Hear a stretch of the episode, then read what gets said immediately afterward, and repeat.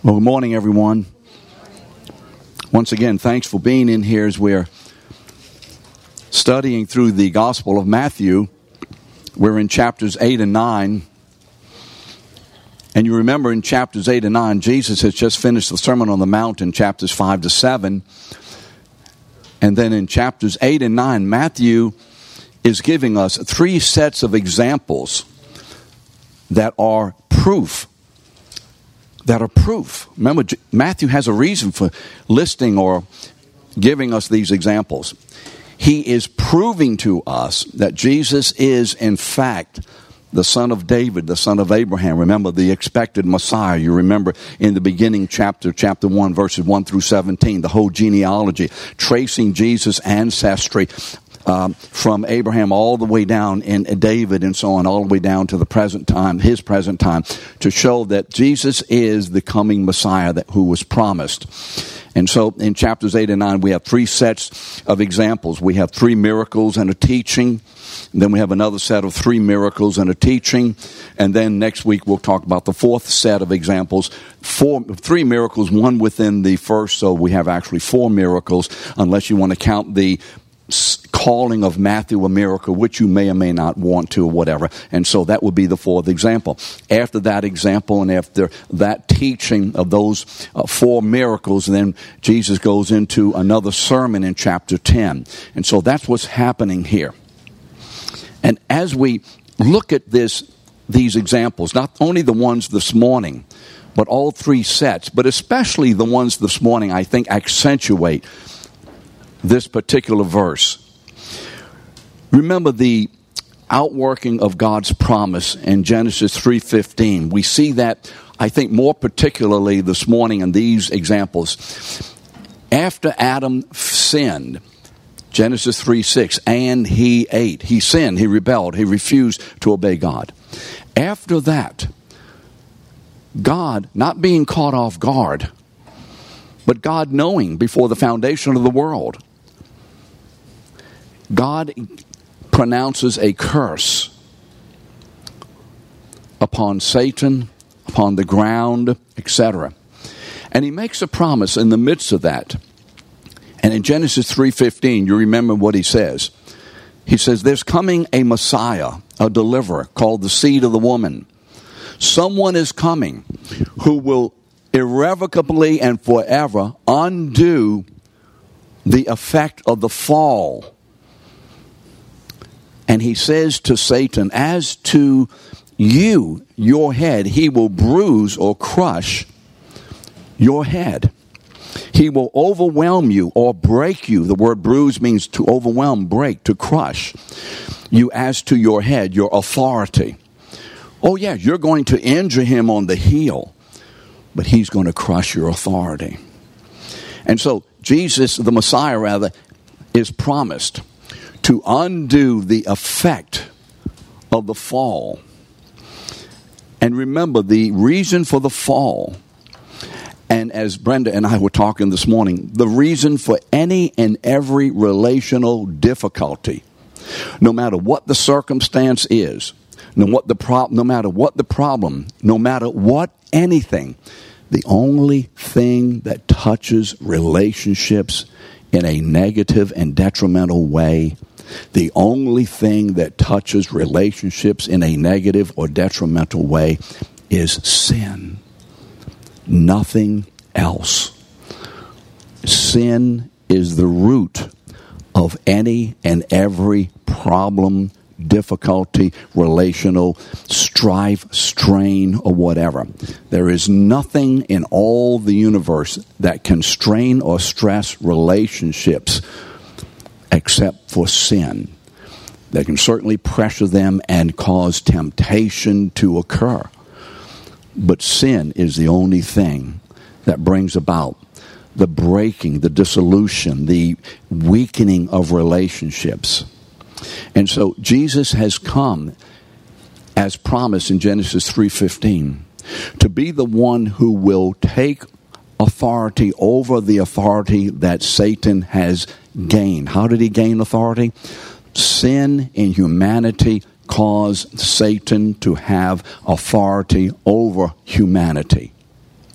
and to the place, even as believers, even though we've been delivered from the authority of Satan, even as believers, when we sin, our sin gives occasion to Satan to have ability in us which he would not have if we do not sin. He has the ability to deceive. He has the ability to lie. He has the ability to manipulate. But none of that can touch us in our souls, in our minds, in our affections, in any area of us whatsoever until or unless we sin. Then all of that attack, all of that work of Satan, then becomes personally affecting me only through my sin. Amen? So we have to remember what sin does and what the purpose of sin is. And so, sin is the great work, if you would, great, not in a wonderful way, the great work of Satan. So, what does First John, and we want to look at these verses today within the context of Genesis 3.15. He will bruise you as to your head, your authority. And then First John 3.8, remember the second part of that verse. What does it say? We quoted last week. 1 John 3 8. For the Son of God, I'm sorry, for, G, for the Son of God has appeared for this purpose to what? Destroy the works of the devil. He has appeared to destroy the works of the enemy. This is why Jesus has come. So we'll th- see three this morning, three examples of this where Jesus' authority will be destroying or overcoming or breaking the authority that Satan has over God's people. So, let's go ahead in chapter. What chapter are we in anyway? I forget. Chapter 9. I'm sorry, chapter 8, verse 23 to 27. The first miracle in the set of three. Sometimes I get confused, as you can tell. The first miracle verses 23 to 27 is an example that Jesus is crushing or bruise Satan's authority over nature. Satan has authority over nature. Now remember, let me say one more thing about Satan's authority. All of it is within the context and within the rule and permission of God's authority. This does not mean that Satan has unilateral authority that competes in any way with the authority of God. It is God who is the sovereign ruler, and it is God, because of the fall, because of sin, who has given Satan allowance or permission, if you would, to have authority. Remember that word? Satan has what? Demanded permission to sift you as wheat, but I have prayed for you. Who said that? To whom did he say it? And what chapter of Luke? 22. And so you see, Satan has demanded permission. Remember Job 1. God gives Satan permission to touch Job. So always remember that. Whatever is going on in our lives, God is behind it, regulating and overseeing it all, even allowing Satan to be attacking us. But for our good and for his glory as we submit to him. So the first miracle, verses 23 to 27. And when Jesus got into the boat, his disciples followed him. And behold, there arose a great storm on the sea. And by the way, in Luke it says, we're going to the other side. How many of us believe that we are in God's ark gospel ark and we're going to the other side. Amen. We're going to the other side. Jesus didn't say, Oh, I hope we get to the other side. He didn't say that. Jesus says this We are going to the other side. Do you hear that? Believers, do we hear that? We are in the ark of God, Jesus Christ. We are sailing the seas of this world, and we will get to the other side. Why? Because we're in Christ, who is already on the other side. So let's see it in a larger context than just a boat and water and they're in the middle, and a great storm arose, so that the boat was being swamped by the waves. But Jesus was asleep. And they went and woke him up, saying, Save us, Lord. We are perishing. Remember, carest thou not that we perish? Remember King James. I like that a little better. And he said to them, Why are you afraid, O you of little faith? In other words, I am here with you. where's the fear? I am here. I am here. Where is Jesus in your storm today? Where is he? Do you really know? Do I really know? He's here. I'm here. Whatever storm, I am here with you. I will never leave you nor forsake you. I am here with you. Then he arose and rebuked the winds and the sea, and there was a great calm. And the men marveled, saying, What sort of man is this that even the winds and the sea obey him? Remember, after his teaching in verse 22, Jesus decides we're going on the other side. We're going to the other side. We're leaving this area and we're going across the lake. And during the storm, during the uh, passage, Jesus falls asleep. He's tired. Remember, we're talking about a human being here. And he's tired. He falls asleep. And then as he sleeps, as Satan believes that he's a, Jesus is asleep and doesn't know and isn't there to be ready to take care of him. You see, Satan loves opportunities. Let me ask you this question. How many of us, and I say us because I think all of us have from time to time experienced this, and perhaps some of us are in the middle of it any, already today. How many of us have ever felt that Jesus is asleep right now? And he doesn't know what's happening and he's not awake and he's not watching and overseeing. Anybody ever get that sense? Is Jesus asleep? Right? Things are happening. Things are going on. I don't see any resolution. I'm afraid my boat's being going to get sunk. Jesus, are you sleeping? Wake up. Is Jesus asleep? Well, he is physically here. But is he asleep in our lives? The Lord never what? Slumbers nor sleeps. He who watches us is always awake. His eye is ever on his children.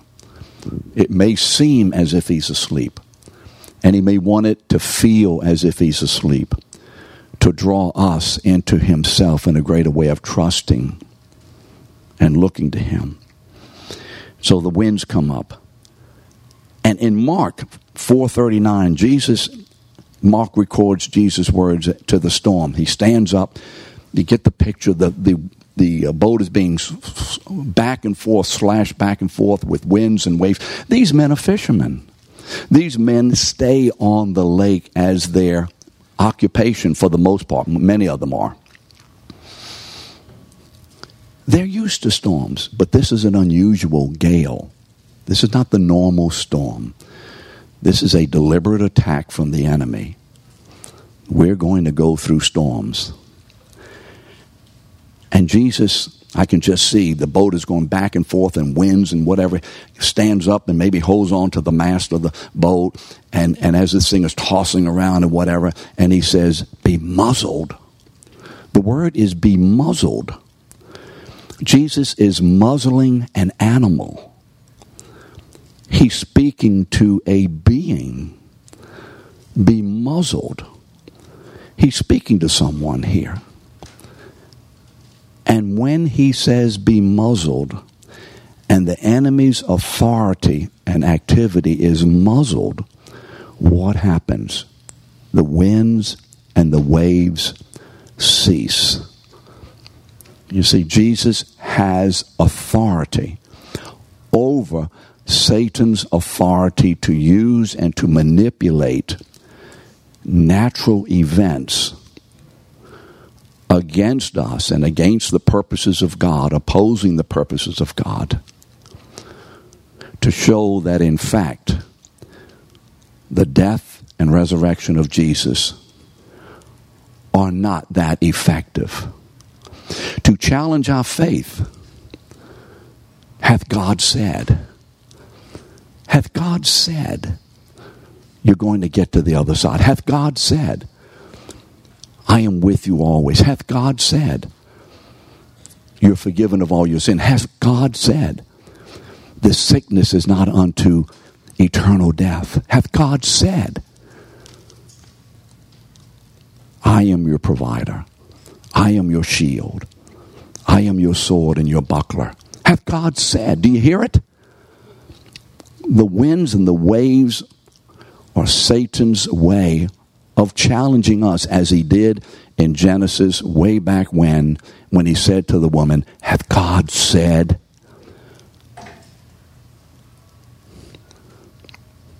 In quelling this demonic storm, Jesus demonstrates that he has authority to crush Satan's head or Satan's authority over the use of anything of the nature in nature to oppose the purposes of God and to assure us that we will get to the other side of the lake. But there is a proviso here. And I want to mention the proviso in Acts chapter 27. You remember that story, Acts 27? There is another man in a boat, and there is another storm, and they're about to crash and all that. And the people in the boat are about to jump overboard because they don't want to drown. And what does Apostle Paul say? Look, the Lord has appeared to me tonight, and he said this Stay in the boat. If you stay in the boat, the boat will be wrecked, but we'll all be saved. What is Satan wanting to do with these winds and these waves to our faith? Cause us to jump out of the boat, if you would. And so we are saved by grace through faith, which is God's gift. But the faith that God gives us to save us is the very same grace that God gives us to sanctify us and to keep us all the way through. There is a means that God uses to apply and make good and manifest and bring to fruition his work of grace. What is it? Faith. Faith is God's gift to us. What, verse did we just quote there? Somebody said that. Who, who said that? For by grace are we saved through faith. Where is that? Ephesians chapter 2, verse 8. Lest any of us boast. It is the gift of God. And so you see, I am kept in this boat, not by my personal tenacity and bravery. I am kept in this. First, I'm brought into the boat by God calling me and my response by faith, which He has given to me to respond to Him in an affirmative way. Even my response to say yes to Jesus is not on my own, but it is a gift of God to say yes to Him affirmatively. And then I am kept in the boat, not by my own tenacity and works, but I am kept in the boat by that same faith that has brought me into the boat, producing good works of constancy, obedience, tenacity, or whatever in Christ. Don't get out of the boat. You see, the temptation is to either, none of us are tempted to not trust God at all, are we? But you see, we're tempted to look elsewhere for a little bit more help than God is bringing us in we, we, we begin to look elsewhere for maybe a little hint here and a little hint there. And, and I need a little assurance. So I, I'm going to ask, maybe I can look over here. And, you know, if it does this today, if the sun shines between one and two, then I'll know that God. I know I'm the only one who's ever done that. now, if God gives you that as a affirmation, that's fine. But most of the time, is probably an idolatrous thing, looking somewhere else for something beyond the resurrection of Jesus Christ from the dead and the giving of his Holy Spirit to us. Amen? Just a little something extra I need today.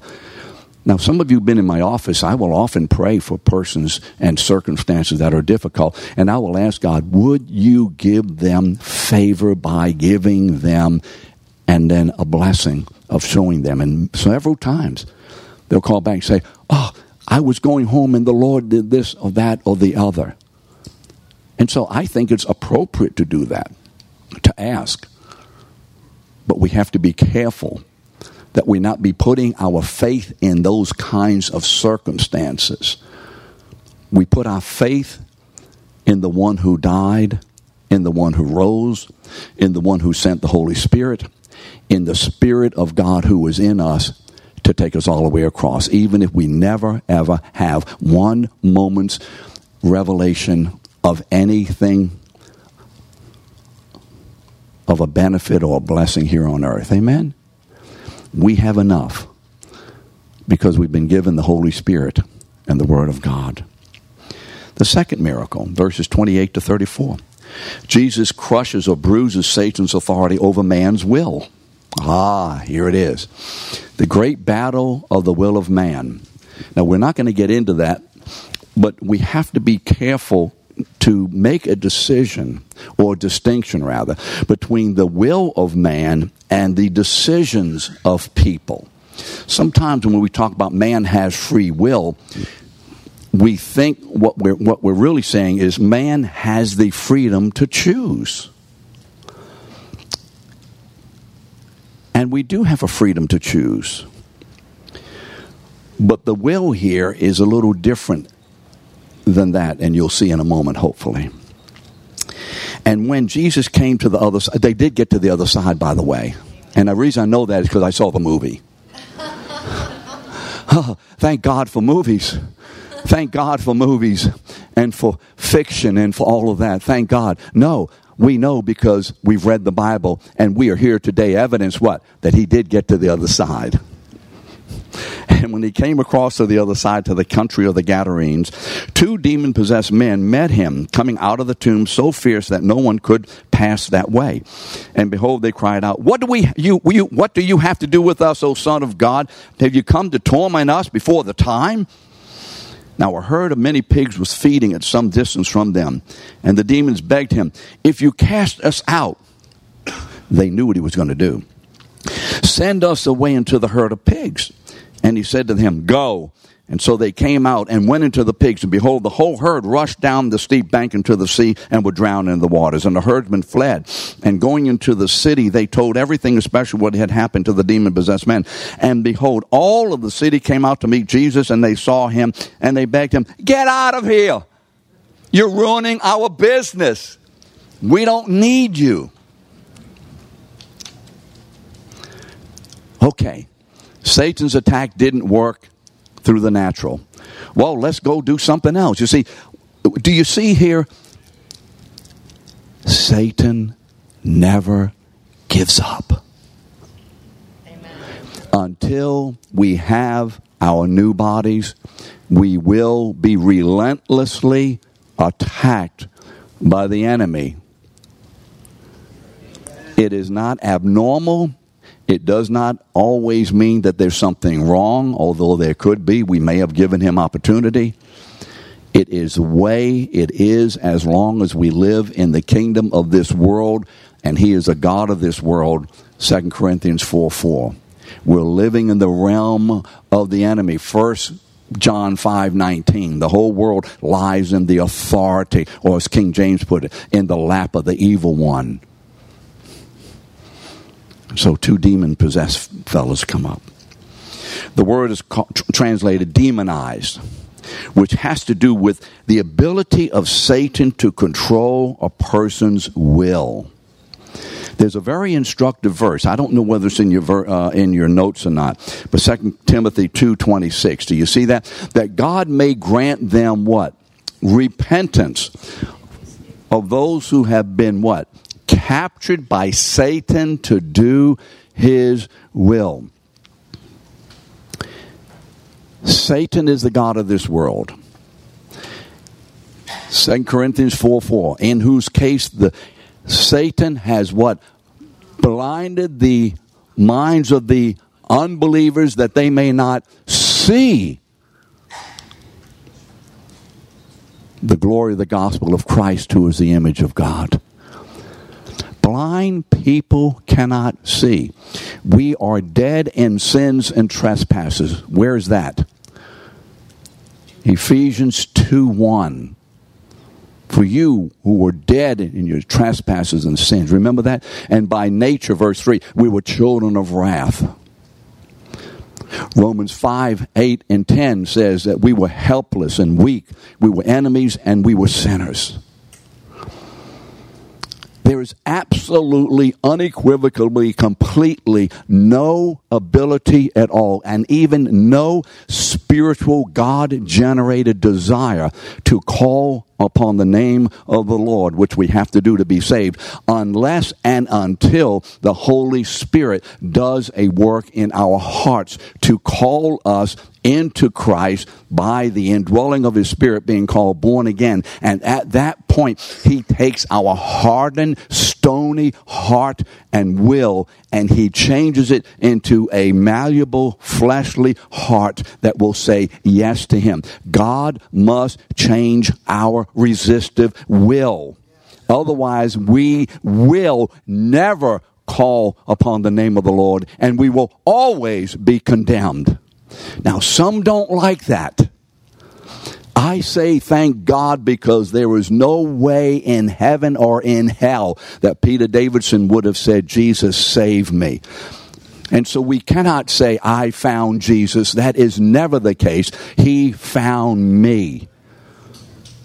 For God first loved us. Remember 1 John 4.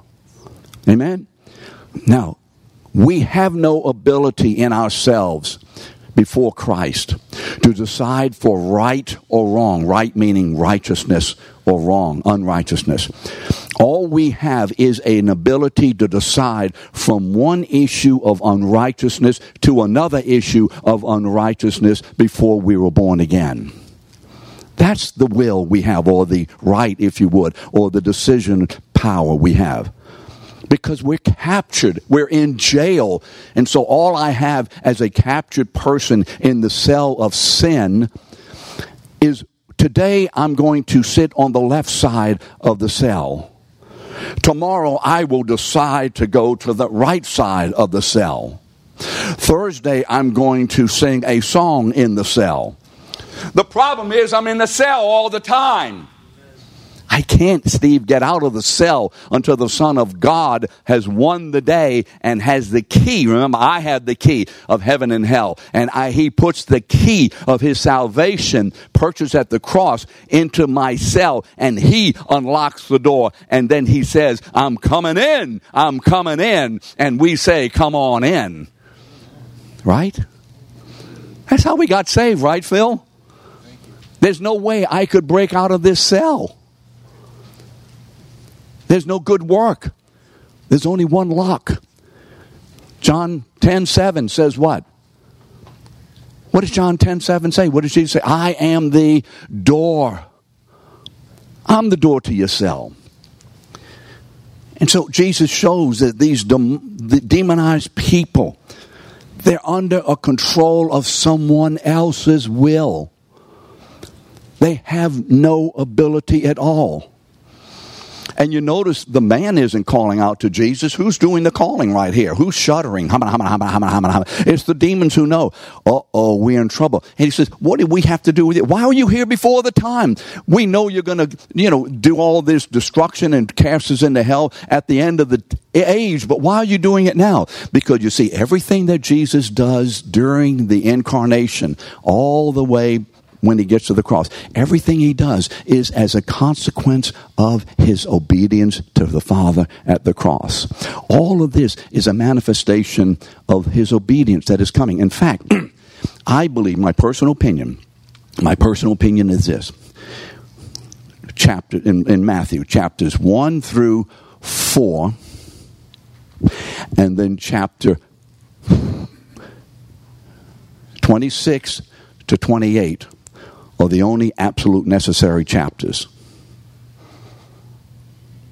1 to 4. Jesus is born. Jesus is baptized, anointed. Jesus faces the enemy. Jesus goes to the cross. Everything else is for our benefit to see the effect of what the cross will do. Everything else is an illustration and a teaching of what the result of the cross and resurrection are for us. See, none of that work from chapter 5 to the end of chapter 26 is in and of itself redemptive. The redemptive work occurs at the cross. There is the preparation, and then the redemptive work is at the cross. We're not redeemed because Jesus rebuked some demon. I'm not redeemed because of that, or he walked on water, he had a lot of bread at a meal one time in the wilderness, and everybody, you know, were all excited about him, and, and he raised Lazarus from the. All of these were portents of what will come because of his obedience. What we're seeing here is the activity of God in a mighty way based on one thing only the obedience of a man. That's what we're seeing, the effect of obedience. And so let's look at our lives and see where is the place of obedience in my life? Where is the place Jesus has come and he has fulfilled the purpose of the law. He has kept the law perfectly. And because of that, we are redeemed people. See, the demoniac knew, the demonic powers know Jesus' true identity and purpose and ask to be thrown into the pigs, knowing that he's going to cast them out of men. He knows that. And he said, Why are you doing it ahead of time? And as if to say, I'm doing it ahead of time just to show my people what I'm going to do in them once I save them, right? I'm going to do this. And of course, look at the reaction of the folks. The third miracle, chapter 9, 1 through 8. Jesus crushes Satan's authority to his enslaved people to their sin. We're born into slavery, correct? Remember we talked about that? We're incarcerated in the cell of sin. We're incarcerated in sin's cell. Only Satan has the key, and he ain't giving it to us. And only, I'm sorry, Satan has no key to, you know, I can't, whatever I was going to say. Only Jesus has this, the key to the cell. Only Jesus does. And getting into a boat. Boy, there's a lot of boat stuff here. I wonder if Jesus came from Chalmette. And getting into a boat, he crossed over and came to his own city. Remember Capernaum. And behold, some people brought him a paralytic lying on a bed. And when Jesus saw their faith, he said to the paralytic, paralytic, Take heart, my son, your sins are forgiven. And behold, some of the scribes said to themselves, This man is blaspheming. Well, he's right. They are right. They're absolutely right. If they don't believe Jesus is the Son of God, they are absolutely right in this. Let's be careful. We would do the same thing if someone came in here and said, Your sins are forgiven. We'd be the same way. Jesus, however, knowing their thoughts, why do you think evil thoughts in your heart? What is easier to say? Your sins are forgiven, arise up and walk. Oh, I love this. But that you may know that the Son of Man has authority on earth. What? To do what? To forgive sins. He turns to the man and he says, Get up, take up your pallet, and walk. See, that you may know, that you may know. And he arose and went home, and when the crowd saw it, they were afraid and they glorified God who had given such authority to man. So Jesus comes to Capernaum. He leaves the region of the Gadarenes. Remember where the two demoniacs are.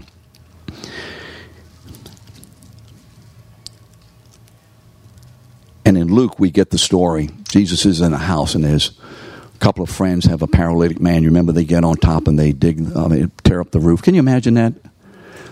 May I tear up your roof in order to have a ministry? Oh, yeah, there's going to be ministry here. Don't you touch my flowers.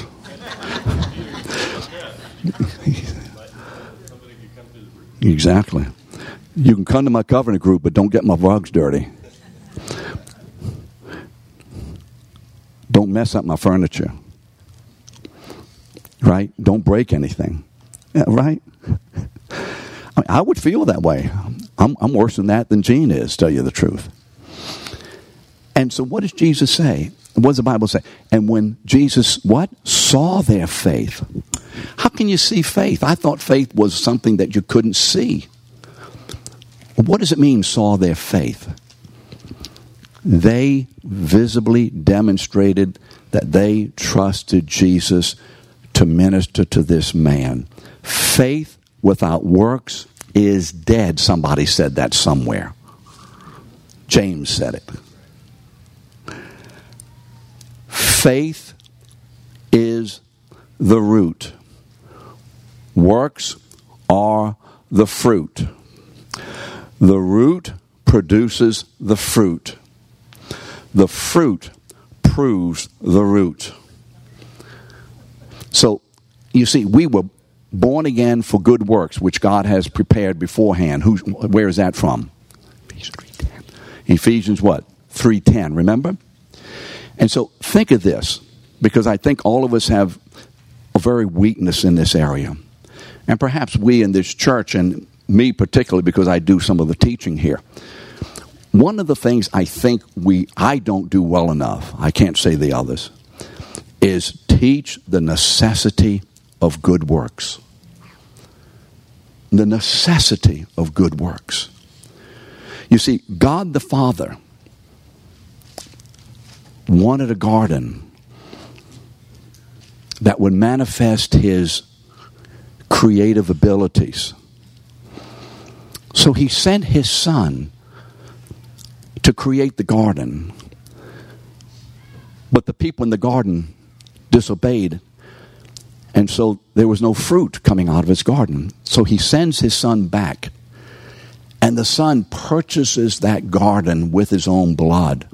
Think about it with his own blood. Why?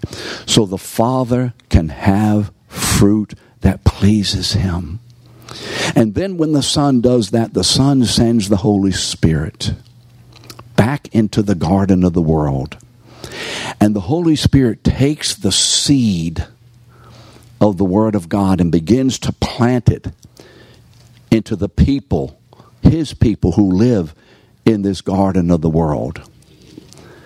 Why? Just to make them members of God's garden? No. To make them members of God's garden in whom God will produce by this Spirit who is the gardener by the pruning and disciplining and encouraging and watering work of the gardener, produce a great crop, a great blossom, a great harvest the necessity of good works. I didn't say it's nice if you produce good works. It is a necessity.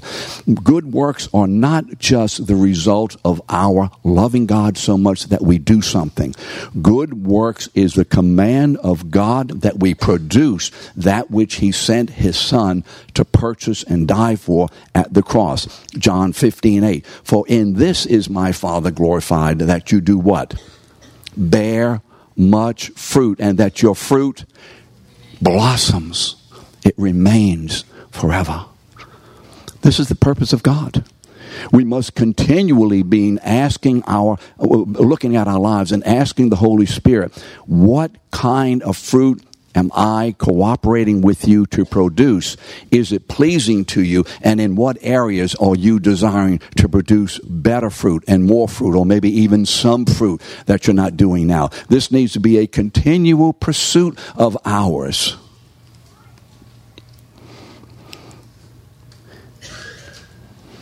You see, since the fall, Satan has exercised authority over humanity. Remember 1 John 5 19.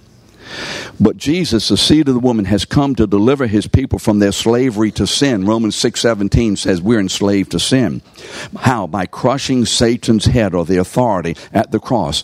Hebrews 2:14 he did what? Jesus took away Satan's ability and weapon of faith out of his hand by dying. Jesus took that weapon right out of Satan's hand at the cross. And as a result, the crippled man. He's crippled. He can't walk the walk of righteousness. Crippled people cannot be said, First, you're crippled. First, come to me and I will make you well. I, I, can't walk. Come to me. I will make you well. He doesn't say, don't you see that every time that Jesus is doing something, he's touching an inability in us over which Satan has authority. But now, because Jesus will go to the cross, he's he's breaking all of that authority and undoing all of that inability by the power of his spirit. Jesus says, Rise up and walk. Now you can walk. But we can't walk until he tells us to rise up. And rising up in this vernacular is John 3 3. Truly, truly, I say to you, you will never see the kingdom of God unless you are born again. That's rising up. That's the Holy Spirit coming into me, healing my paralytic legs so that I can rise up and walk with God. Let me just briefly go through the next part. Jesus goes to Matthew's house. And remember what we said rise up and walk? That's the last miracle. Then immediately Matthew gives some instruction here, as if to say, Let me give you an example of rising up and walk. I was a tax collector. I was that paralytic man. I was that man in the boat who wouldn't get to the other side except for Jesus. I am these people. I was that demonically demonized man who had no will of my own to call upon the name of the Lord. And Jesus came to me while I was sitting in the tax collector's booth at the border there, taking the taxes from one side to the other, you know, that they did in, in, for Caesar. And he says, Come and follow me. He didn't say, Matthew, look, hey, look, if, you, if it so touches your heart, if you like to, man, I hope everything's to be okay. What, he says, come, follow me. That's how he calls us into the kingdom. Come, follow me. I am here today, we're here today because Jesus said to us, what? Come and follow me. And he gave me the faith and he gave you the faith and the desire and the will and the ability to say, what? Okay, here I come. So he yanks Matthew out of this tax collecting. Then the next thing we know, there's a party going on, and there's a celebration, a celebration of life. And in the midst of the celebration, there is opposition. What are you doing celebrating? Don't you know that? How many of us have celebrated and celebrate our faith and our the work of God in us and the victories, and all of a sudden Satan whispers in our lives, Yeah, but do you remember what you did yesterday? Why are you celebrating? Because you said that, you thought that, you went there. And what is he trying to do? He's trying to steal away the joy of the celebration of our victory in Christ and his in me. These men are trying to take away the joy that is in this celebration that Matthew has had, has been given, if you would, new life in Christ by this call. Matthew, how do we know Matthew was given new life? Because he got up and he left. Again, the obedience is the issue. Obey, obey, obey. Not, I will do it when I feel like it. Obey, and feelings will result.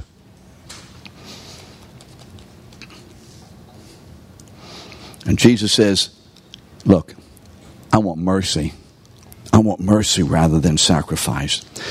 In this, Jesus, as I've heard taught before, was condemning the sacrificial system. He says, No, I want the real result of the sacrificial system to be experienced by my people. What? Mercy. I don't want you just to be a religious people and do the rote of religion. I want your religion to be faith in me and do it because I have commanded it, and in this way mercy comes. Mercy only comes through the shedding of the blood of the Lamb to us. And he says, That's what I want here. And then, of course, a group of John's disciples come and ask Jesus why they're not fasting. What does Jesus say? Look, while I'm here, no fasting. When I leave, you'll have opportunity for fasting. We're not going to be fasting. This is a new day, new wine, new wineskins. What verse do you think of when Jesus says new wineskins? Second Corinthians 5 17. You're right. if anyone be in Christ, he is a new creation. Behold, the old is put away. All things have been made new. New. Now, don't be disappointed when you look into the mirror and you see that same old bag. You see, I have to, when I get up in the morning, sneak up on the mirror. Can you imagine seeing me the first thing in the morning without being prepared? The mirror is a bad reflection on me. You see? But when I look at this old body, which is going downhill moment by moment every day, all of us are going downhill, remember. Best days, Judy, are what? What I tell your daddy when he was in the hospital? I said, Leon, the best days are ahead of you. Our best days, what? Are ahead of us. Why? Because you see, Jesus has won the day at the cross. And in the resurrection, he has given us that day. That's a loose translation of Romans 4:25. Just a loose translation of it. The best day is the day he won at the cross. The bad Friday for Mary and these men one wound up being what? Good Friday because of the cross of the resurrection. Amen. So next week we'll continue.